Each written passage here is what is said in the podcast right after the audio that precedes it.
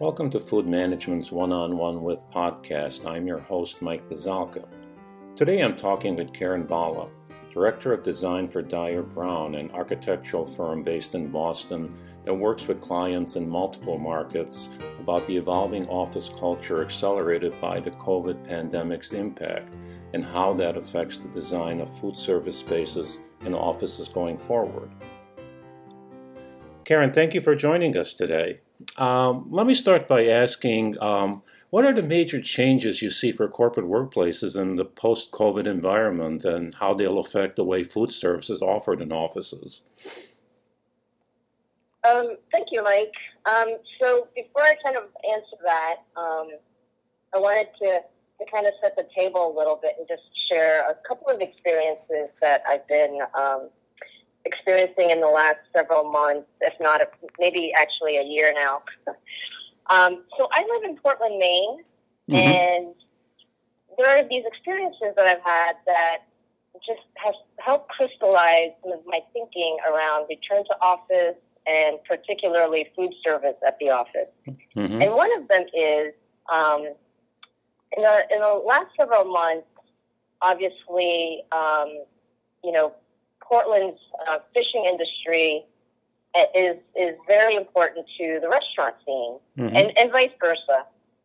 Um, and so, what's happening now, and what has um, transpired that has been beneficial to me and my family, and a lot of uh, other folks in the Portland area, is that now a consortium of fishermen have created a very simple website where you can order fish fresh every day, and you can pick up at at, at uh, parking lots that they have partnered with. Mm-hmm.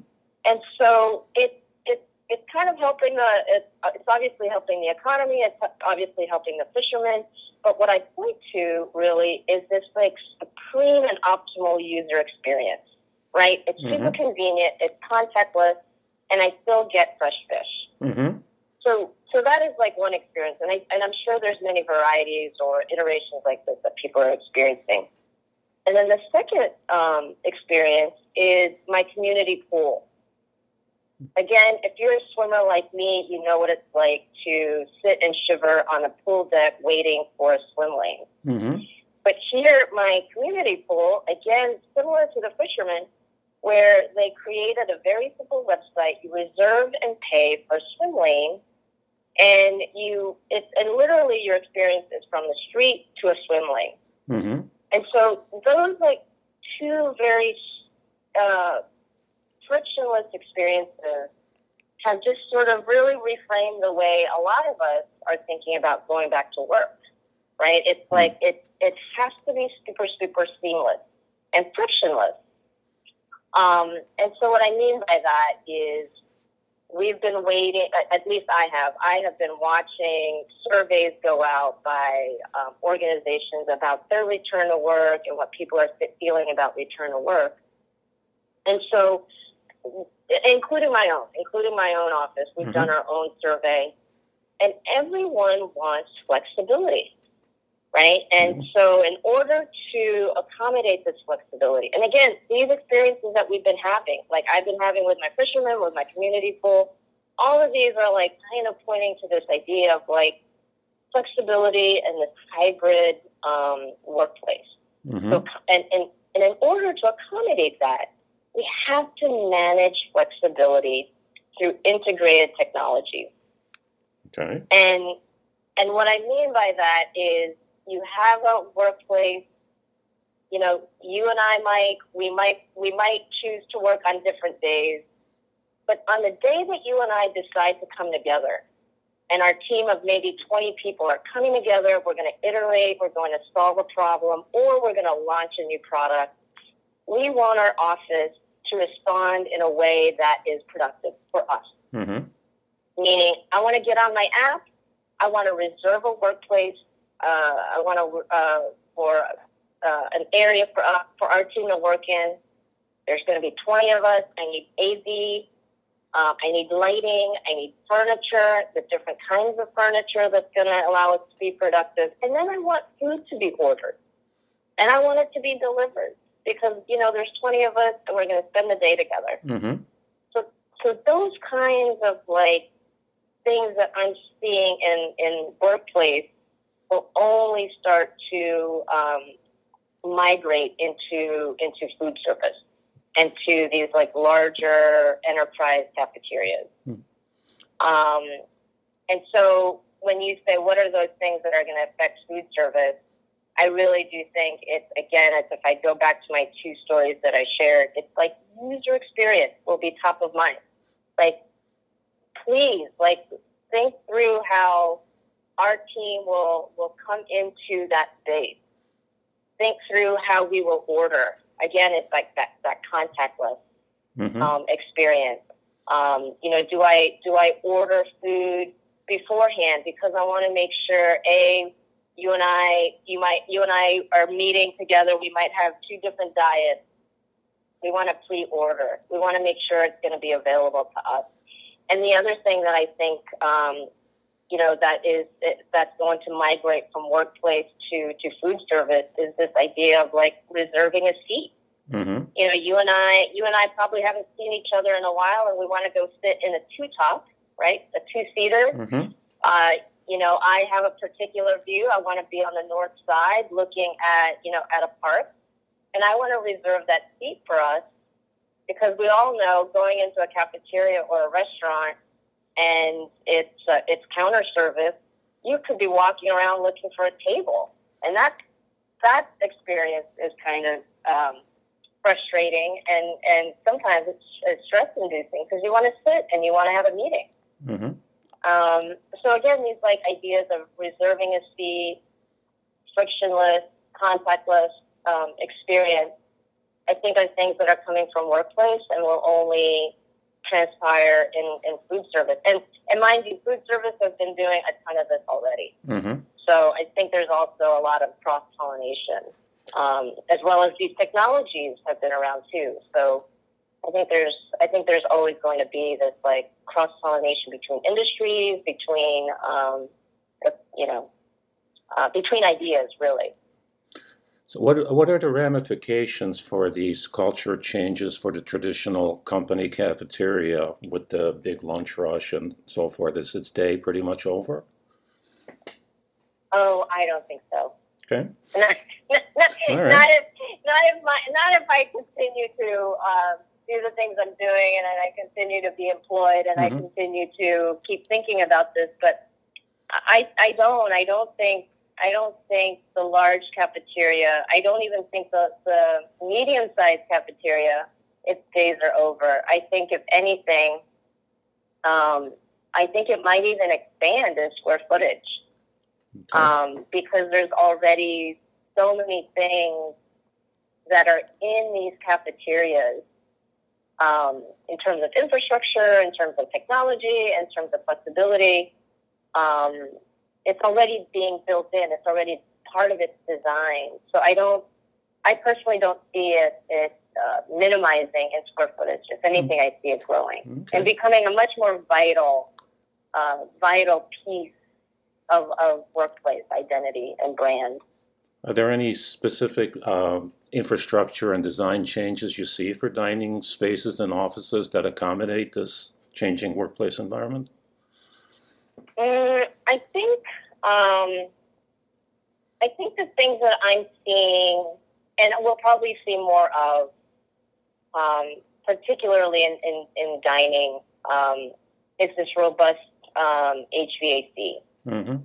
It's al- it's already there, um, but I think it will only get better, and I think it there'll there'll be more attention uh, being paid um, to ventilation and air exchange, particularly in those areas. If people want to congregate there more, I definitely see that happening. Mm-hmm. Um, and also this idea of technology. You know, I keep saying that, and it is a it's a super broad word. Um, but I think the thing that we'll start to see um, in these dining spaces are, are sensors, um, like utilization sensors that are actually located at seats and tables. Mm-hmm. Um, so it can start to measure, you know, how many people are really sit, sitting at these two tops. Um, you know, how many people are really sitting um, in these banquettes?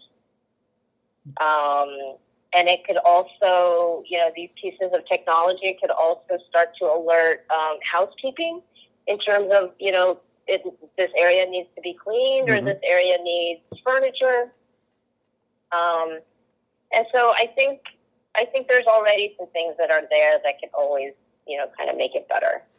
We're certainly seeing um, growth of technologies like remote ordering and so forth. Um, how key a role do you see things like that playing in uh, work, future workplace um, dining? Mm, I definitely think um, remote ordering, contactless technologies, more specifically, um, you know, will be made much more robust. Um, and also, again, you know, if it's if it's the sensors and beacons that are being installed, I also think um, you know tabletop hardware, mm-hmm. so people know if you know if a seat is taken or if it's being reserved. Um, I think I think sometimes we need more than just our app to tell us that we've reserved a seat. Sometimes we need to see it visually, and we need you know different signifiers. Um, to show that a table is available or not. Mm-hmm. Um, and then I think there's also another piece that I've been kind of um, tracking is this idea of not just user experience of a, of a dining um, space, but also in terms of inventory, uh, mm-hmm. uh, which is uh, which is very. Um, it's not the most exciting thing in the world, but you know, uh, enterprise clients need to track all of their inventory and equipment, you know, all their furniture and um, and all of their uh, FF&E. Um, and so this is also a way of, of tracking, putting tags on chairs. So you know you actually have a thousand versus, you know, 850. Um, and if and if you're missing some, where are they located in the space? Um, so I, I think there's a, a, a, lot of things I think that um, that that so uh, a microcosm of so many technologies coming together in, in these spaces. Um, that's that's pretty exciting to me. What about location of dining space? I mean, traditionally um, they've been located in various points in office facilities. Is the new culture going to require uh, more concentration on where dining space is located? Mm, you know, I I don't think so. I mean, other other folks could have a different opinion on that. Um, obviously, I think if it's in a, a, a suburban campus park, it, you know, the ground floor is always optimal. There's so much logistics there that that just it's so helpful to, to be on the ground level. Mm-hmm. Um, it's so easily accessible. Um, and there's so many things that you can plan around a ground um, a ground space, mm-hmm. meaning you could really design the landscape and really really uh, you know create that inside outside um, experience because you can control the ground. You can you know you can design the landscape around that space. Um, but I would always, whether it's within a, an urban skyrise or a suburban campus, I would always place the cafeteria, you know, whether it's north facing or even east facing. Um, you know, in an urban skyrise, I think the, the most important thing, maybe not location as much as wayfinding. Mm-hmm. You know, how to get there, uh, how to tell people how to get there, um, and you know, what should they expect at every at every intersection point? How do I get to that cafeteria that could be on the on the 16th floor? Um, and what are the expectations, right? Mm-hmm. You know, meaning, uh, am I a tenant? Can I go there? Uh, am I a visitor? Can I go on the 16th floor or 25th floor to eat? Um, can I be someone off the street? Um, you know, so I think there's I think there's uh, a lot of branding and wayfinding that needs to kind of happen um, in conjunction to designing the space, just to make sure that you know people get there, but also to signal who can go there. Um, and then again, you know, in an urban um, skyrise, I would always try and plan the cafeteria. So, A, it's around city views if it's possible. My favorite is always north facing. Mm-hmm. You get diffused light, it's never hot. Um, and it's never, you know, the sun's never too. Uh, it, sometimes when, when it's a setting winter sun, sometimes it burns and it's hot. Um, so that's that's what I would do.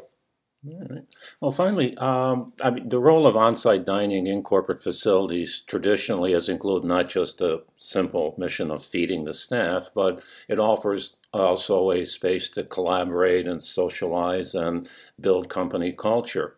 Is this, in this current environment, still important? And if so, um, how can dining spaces continue to serve this mission in terms of how they're designed?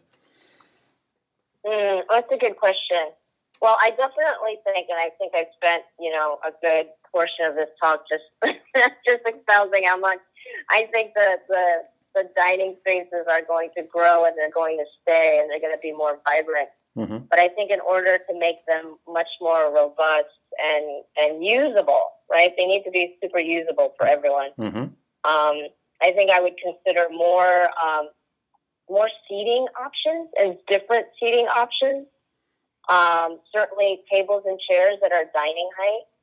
Um, but I would I would even do a variety of that. You know, um, maybe maybe design um, tabletops that could be multiple. You know, two tops are great. Uh, four tops are great. Sometimes a team can sit together. Um, you know, so I think being able to um, have your team sit down, but also to have a, a quiet conversation, I think needs to be addressed also. Um, if it's not dining height, maybe standing height, so people can come and grab something quick to eat. Um, or honestly, if you see a colleague eating, it might not, it might be more inviting um, to have a quick conversation at a standing height table versus um, you know a dining height. Uh, providing different kinds of booths. Um, you know, sometimes people like to work at booths. Sometimes meetings happen at banquets.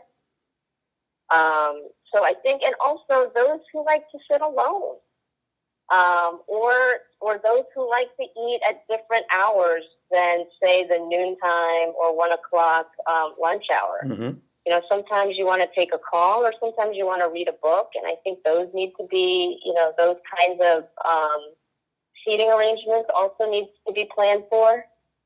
Um, so, and then obviously I think acoustics always needs to be part of the equation. Um, I think, you know, you can, you can plan acoustics in many ways, but I think it needs to be top of mind. Um, you know, also if if these spaces are meant to be um, used outside of um, working hours, if there's an event space, certainly flexible wall configurations could help too. Mm-hmm. Um, you know, that would certainly help in, in terms of coat check, in terms of catering services, um, just having places to stage. Um, and then I think the last thing that um, you know, we've experimented with in my office is this idea of, uh, of multi-tiered platforms. If you have the ceiling height, it could be um, it could be beneficial to start to plan and give your space some topography. So, in, in the event that you do have a a lecture or an event that you have a speaker, it would be nice to kind of give them a little bit of a platform, mm-hmm. um, you know, for sight lines. So I think I think those are I think those top four are, are things that one can start to incorporate to make their space much more robust and usable for everyone. Well, Karen, thank you so much for giving us your insights today. Thank you, Mike. Thanks for inviting me. Thank you so much for listening to this week's episode of One on One, a food management podcast. This week's episode was written and recorded by Mike Buzalka and was produced by me, Holly Petrie. We'll be back next week with a brand new episode. Until then, stay safe.